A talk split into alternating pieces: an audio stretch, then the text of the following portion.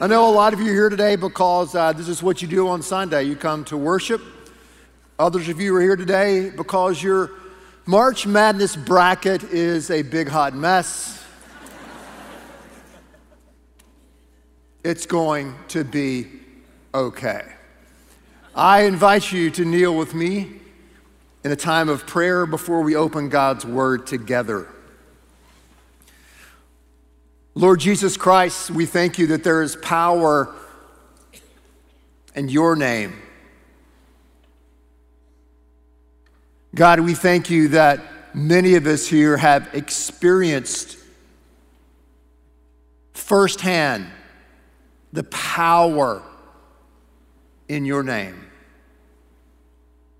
And it is our prayer here today that many more would experience the power in the name of Jesus Christ. And it's in your name we pray. Amen.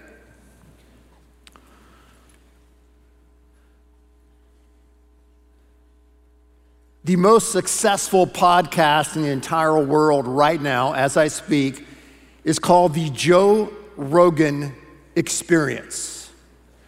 Joe Rogan's episodes receive around 11 million views. That is a lot of eyeballs watching and listening to this guy. Rogan is an interesting guy. He's a former comedian, an actor. He's an MMA announcer. He started a podcast many years ago, and it just exploded. How many of you have heard and know who Joe Rogan is? You've heard the name? Wow, most of us here know who he is. Um, listen, I don't endorse by any stretch of the imagination everything he says.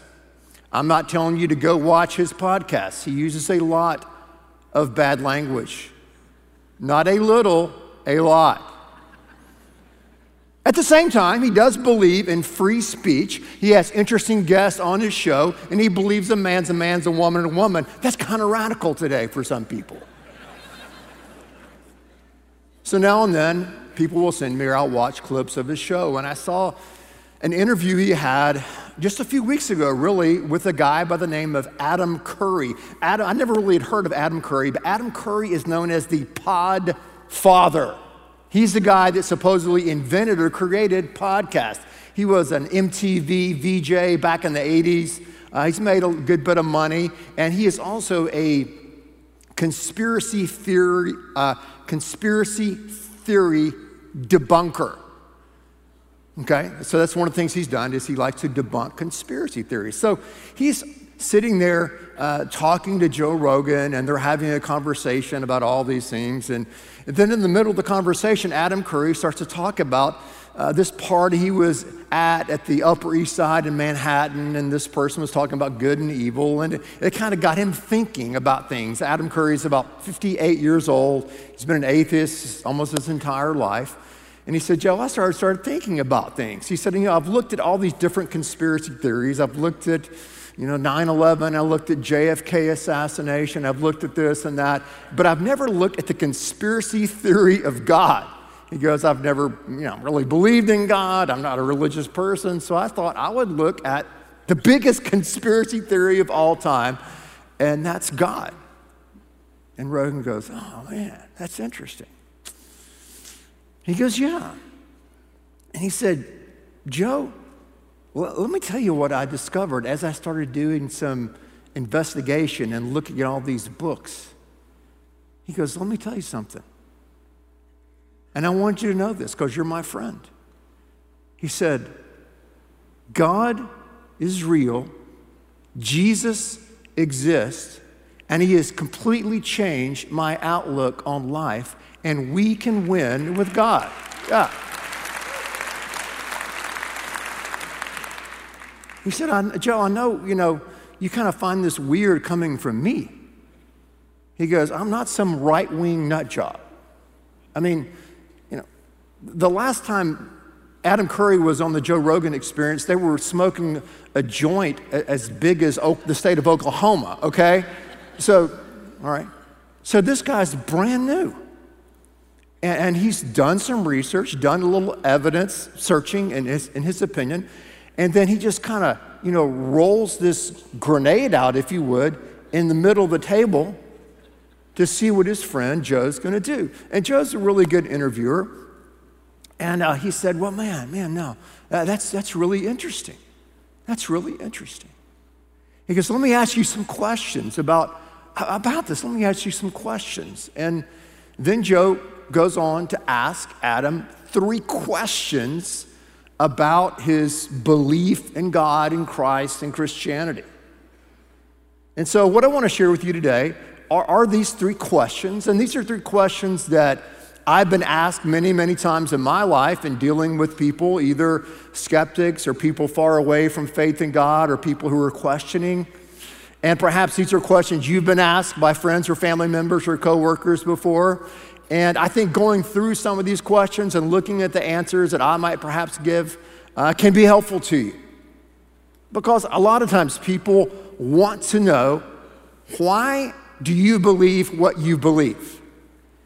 You, were singing about Jesus, you were singing about him breaking the chains and all that. Why should I believe in that? What does that look like? So that's what we're going to do today. We're going to look at some of the questions that, that Rogan asked this guy and how to answer them. Now, here's what's interesting. The first question we're going to tackle here today and really expand upon is found in the Bible. How about that? I don't think Rogan knew what he was doing there, but that's okay. Uh, turn to Matthew chapter number 16. Matthew 16. It's a really interesting passage. Wish we had time to dig into it at length, but we don't. But we're going to hit some really, I think, interesting points in this passage. Then we'll deal with these three questions that Rogan asked. Um, when, when Jesus came to the region of Caesarea Philippi, he asked the disciples, Who do people say the Son of Man is? So it's like Jesus is having this ultimate podcast, if you would, with his disciples. Now, the fact that he's in Caesarea Philippi is, is to be noted. Caesarea Philippi was the most pagan town and region where Christ and his disciples ministered. So when Jesus launches into this kind of Q&A with his disciples here, he's doing so intentionally in a place that's renowned for its pagan worship. They're like 48 hour walk away from where they normally are. And, and the backdrop is this massive rock, this huge rock on the, on the side of Mount Hermon. And that's where the pagans would go and sacrifice to their gods, sometimes even human sacrifice. So that's where he is. That's they're kind of under the shadow of this massive rock formation in the most pagan region you can find there in Israel. And he's having this discussion with his followers. And he wants to know who do people say the Son of Man is? They, they replied, Some say you're John the Baptist, some say, others say Elijah, still others Jeremiah, others say the prophets. And then what's interesting about that question that Jesus is asking them, people are still asking the same question today, some 2,000 years later. Who was Jesus Christ? Was, was he a prophet? Was he a good teacher? Was he a madman? Was he a charlatan? Who was Jesus Christ? Verse 15. But what do you think? He basically says, What about you? Who do you say I am? Simon Peter answered, You are the Messiah, the Son of the living God. Jesus replied, Blessed are you, Simon, son of Jonah, for that was not revealed to you by flesh and blood, but by my Father who is in heaven. In other words, Peter, you're not smart enough to figure that out on your own. Bless your heart, God revealed that to you. And I tell you that you are Peter, and on this rock, not the pagan rock that where he was under and teaching, but on this rock, the rock of his confession, will I build my church, and the gates of Hades will not overcome it. Boom. Jesus starts talking to his followers about his identity. And when you boil it down to everything, and when you boil down all the questions that people have, it comes back to the identity of this enigmatic carpenter, rogue rabbi who claims to be the Son of God. So when Adam Curry talks on this podcast with Joe about, man, I'm, I, you know, God is real, Jesus exists, and He's changed my life, and we can win with God.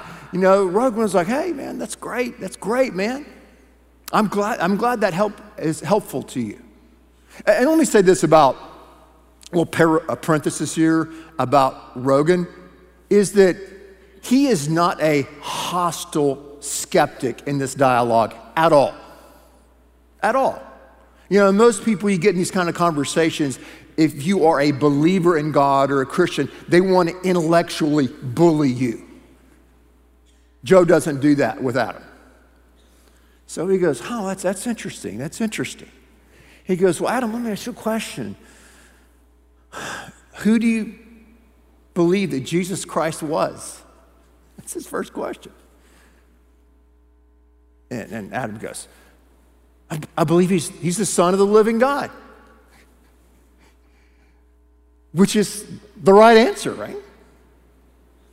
And then Rogan follows up with his second question.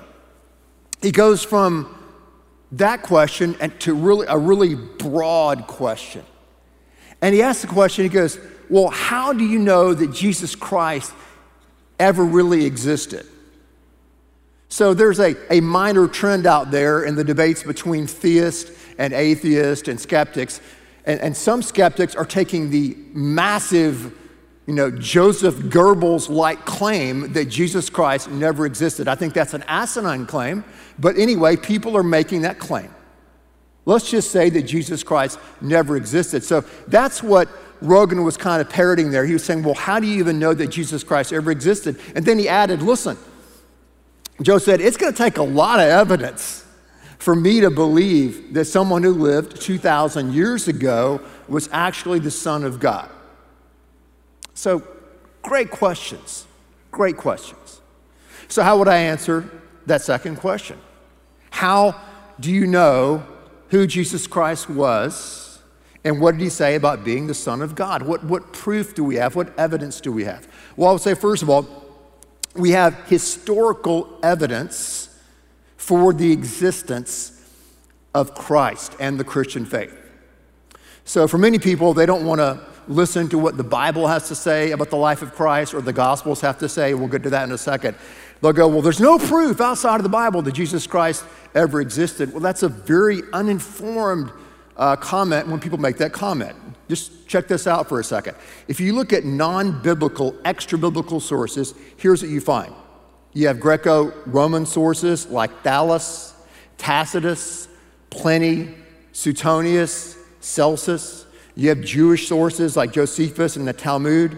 And then from all these non biblical, extra biblical historical sources, we can discover this about the existence of Christ. We know the name of Christ, we know the time and place of his public ministry, we know his mother's name, we know about his ambiguous birth, we know about the name of his brother James. We know his fame as a teacher. We know that he was claimed to be a miracle worker. We know his title, Messiah in Christ. We know his kingly status. We know the time and manner of his execution. We know the leaders that were involved in his trial. We know the coincidence that happened, the eclipse the time of his execution. We know the reports of his appearing from the dead. We know the flourishing of a movement that made him the very center. All of that is non biblical historical evidence that shouts of the existence of Christ, not just of his existence, but his life, birth, family, so many details we can figure out and glean from history alone. So, also, there's historical evidence in the, the biblical text, the New Testament texts themselves. So, when you look at the New Testament document as documents of antiquity, the number of manuscripts we have, say, compared to Plato's manuscripts or Homer's manuscripts, it doesn't even compare. So we'll have, like, I don't know, 62 copies of Plato's The Republic. We'll have 8,000 manuscripts of the New Testament. The gap we have between our first manuscript of Plato's Republic versus the, uh, is about, I don't know, 1,200 years. The gap between our first manuscript in the New Testament is a gap of only about 50 years. So when you look at the historical veracity of the New Testament manuscripts themselves compared to other uh, documents of antiquity, it's quite amazing. E- even a liberal scholar like John A.T. Robinson would say this. He said, The wealth of manuscripts, and above all, the narrow interval of time between the writing and earliest extant copies, make it by far the best attested text of any ancient writing in the world. So if someone is asking me for evidence for the existence of Christ, I would point to this extra biblical evidence and also would have them to look further into the manuscript evidence of the New Testament themselves. If they want to go to the Old Testament, we could talk Dead Sea Scrolls and other issues. Another form of evidence I would use that's so critical that Adam Curry doesn't get into in this dialogue with Joe Rogan. By the way, Adam, for a brand new believer and a, a kind of quirky person, does an excellent job. He does an excellent job uh, of engaging in this conversation uh, with his friend Joe. But one thing he did forget and left out that's absolutely critical is the Big Bang. The Big Bang. Now, last week we talked about the Big Bang as it relates to Big Bang cosmology, that the universe had an actual bang, an actual beginning. But I want to talk about the Big Bang of Christianity. The Big Bang of Christianity that started the revolution that changed the world was the bodily resurrection of Jesus Christ. The, the only explanatory mechanism, the only cause large enough or powerful enough to launch this little movement was the resurrection of Jesus Christ.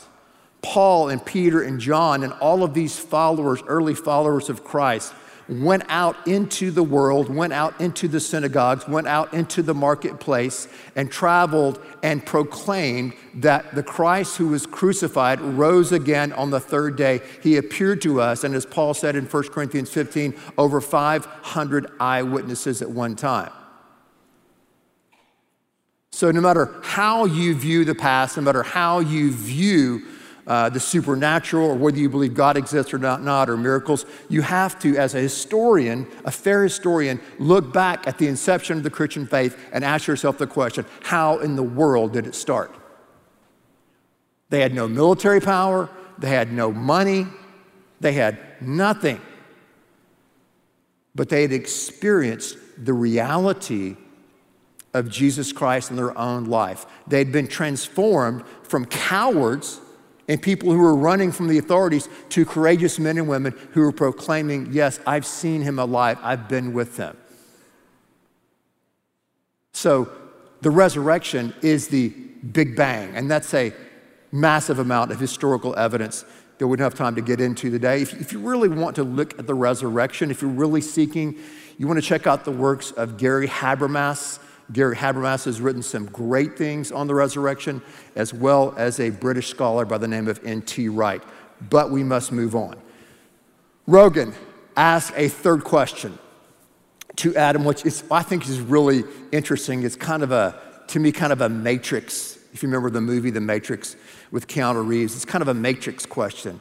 And, you know, Rogan in this case is, is puffing a big old cigar and blowing smoke, and Adam's face, you know, literally it's funny. And he's like, well, you know, man, do you think that, that Jesus Christ and Christianity could be, do you think it's maybe some type of psychological software that you can run in your mind that makes you happy? And Joe goes, because man, I can see, Adam, that you're happy and man, you're happy. And that's, that's what it's all about, right? Isn't it? It's all about being happy. And that's his third question is, is Christianity, is Christ specifically a type of psychological program that you can kind of run in your mind and download uh, like the Matrix? And I, I would say this that I would say yes and no. So, in other words, if, if you have an experience with Christ, if you ask Him to come into your heart and mind to take over your life, there will be psychological effects in your life. You may or may not have feelings uh, of happiness, but there will be something that will happen inside of your heart and mind because of your newfound connection with God in Christ. So, on one hand, absolutely yes, Christ and God does affect our psychology. Being forgiven, knowing that God has really forgiven you, affects you psychologically. Knowing that there's a God who truly and deeply loves you affects you psychologically.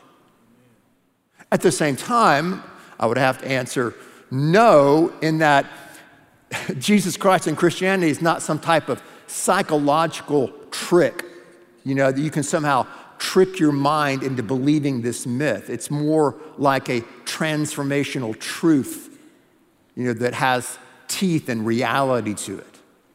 But what Rogan is getting at here to me in this, in this third question is he, he's talking about experience and he's talking about needs. You know, it seems to me, he's saying to his friend, God is meeting a need in your life. And I think that's another line of evidence that I would use if I were in the conversation with Rogan or someone like it. And I would say, not only is there historical evidence that we've looked at briefly, I would say there's experiential evidence. Experiential evidence. And you say, what do you mean by that? Well, first of all, you have to look at the expert testimonies. And one person I would, again, encourage someone to look at and really think about is the expert te- testimony of a guy by the name of Paul. Paul was a brilliant intellect. He was trained in the Oxford or Harvards of his day. He knew philosophy, he knew theology, he was trained by the best of the best. He was in a, he was in a position of power, in a position of influence, and he was seeking to wipe out and abolish anybody who believed that Jesus Christ was the Son of God. He had people executed for believing that and proclaiming that. He had people, families thrown in jail for saying that and believing that. But something happened to this brilliant thinker, intellect, and passionate follower. He had an encounter with God in Christ. The resurrected Christ appeared to him, and it changed everything. And he went around the Mediterranean world proclaiming the reality that Christ is real, that he died and rose again, that he's appeared to me. And Paul was the guy that God used massively to help write the New Testament. This firmer, former murderer of Christians has now become a missionary. It's, it's mind boggling. Our, our, New Testament would be like a, I don't know, a, a napkin if, if we didn't have Paul writing it out for him. And Paul never worked at a church full time, he was always in the business world. So he's in the business world doing his job like most of you do, and he wrote the Bible in his spare time. No pressure. No pressure. So you got to deal with expert testimonies like Paul. We could fast forward a few years. You got to deal with Justin Martyr, first century, his conversion. You got to deal with Origen. You got to deal with Augustine. We could go on and on and on of these men and women who would I would consider expert testimonies, stories of their conversion and how God in Christ changed their life. Then you have the everyday needs testimony. That's, that's most of us would, would line up and do the everyday needs testimony. Kind of, I once was blind, but now I see. I, I may not can answer your intellectual questions that you have, but all I know is God's changed my life. All I know is I've had an experience with Jesus Christ and He is real and He has forgiven me and He loves me. I never knew real love until I asked Christ to come into my life. I was crippled in fear and I didn't never could go out and I never could risk. I couldn't find my purpose in life until I had a relationship with Jesus Christ. So we have our own life story. Some of you have that story in your own life of how God in Christ has, has met a need and fulfilled a real human need in our life. And then there are the, what I would call overcoming testimonies.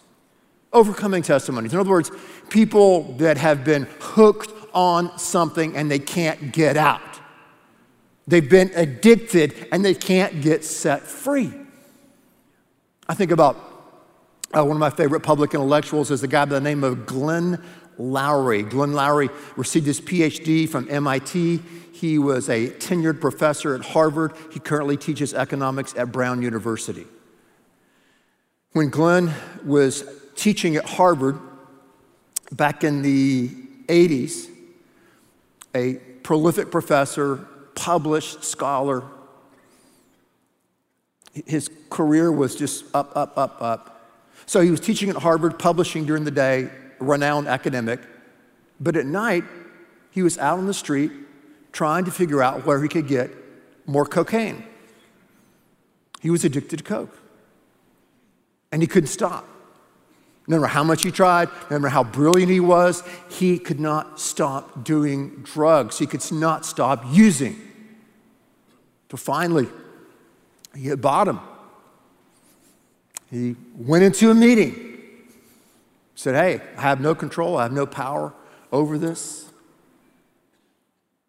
He then said that at that time in his life, he was 40 years of age, and he asked Jesus Christ to be his Lord and Savior. He was baptized, and he says he hadn't touched cocaine since 1993. So, yeah. So, there are many stories like Glenn's of people, men, women, young people, old people, all kind of backgrounds, who would say, I was addicted. I was in chains. I could not get out. But I turned my life over to Christ, and He set me free. So, someone asked me, Wow, how, how do you know Jesus Christ is real? How do you know that He existed? And how can you prove that? I would say, listen, hey, man, there, there's a treasure trove of historical and experiential evidence that supports the veracity of the Christian faith. A treasure trove. And if you want to know more, if you want to investigate more, I'll be glad to talk to you about that. I'd be glad to refer you to certain other podcasts or interviews or books to help you discover for yourself some of that evidence.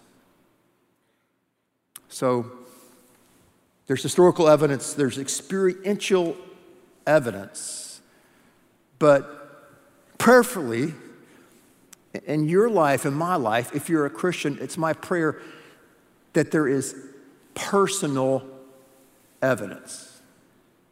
Personal evidence. It's, it's one thing to say, you know, I, I believe that there's a God, God exists. That's, that's one thing. Okay, that's great. I believe that Jesus Christ is the Son of the living God, that He died, He rose again. I believe that.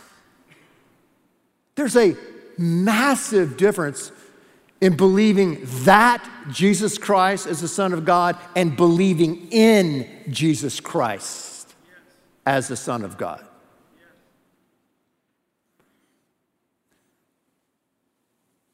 And that's where old Kierkegaard rears his ugly Danish head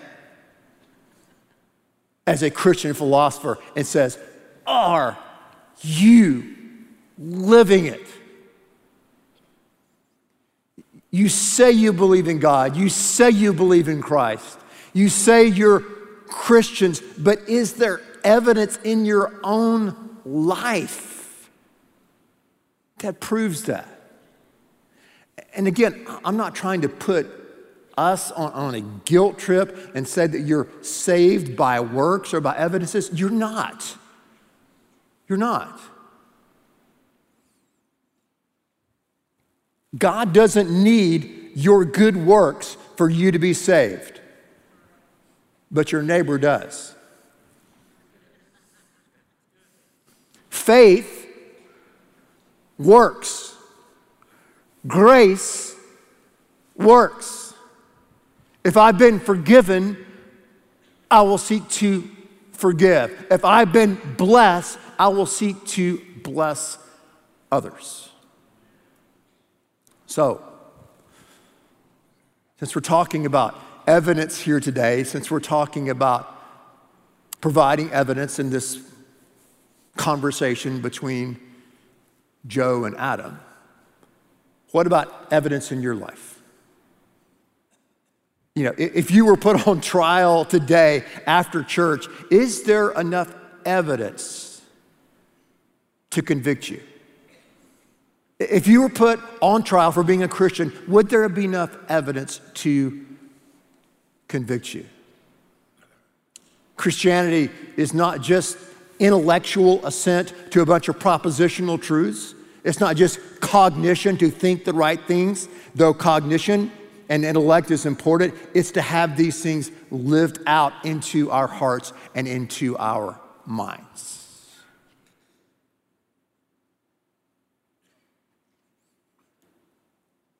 The gospel is good news. The gospel is good news. It's bad news first. It's bad news. You're messed up. I'm messed up. You've broken God's laws. You're a sinner.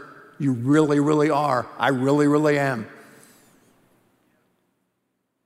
And the good news is, God sent his son into this world to die and to rise again, that we could be forgiven and we could know him. Hey, God is real. Jesus Christ really existed. Not only did he exist, but he is here right now. And if you'll be open to him, he can have a powerful impact on your life. He can and will. All you need to do is ask, seek, and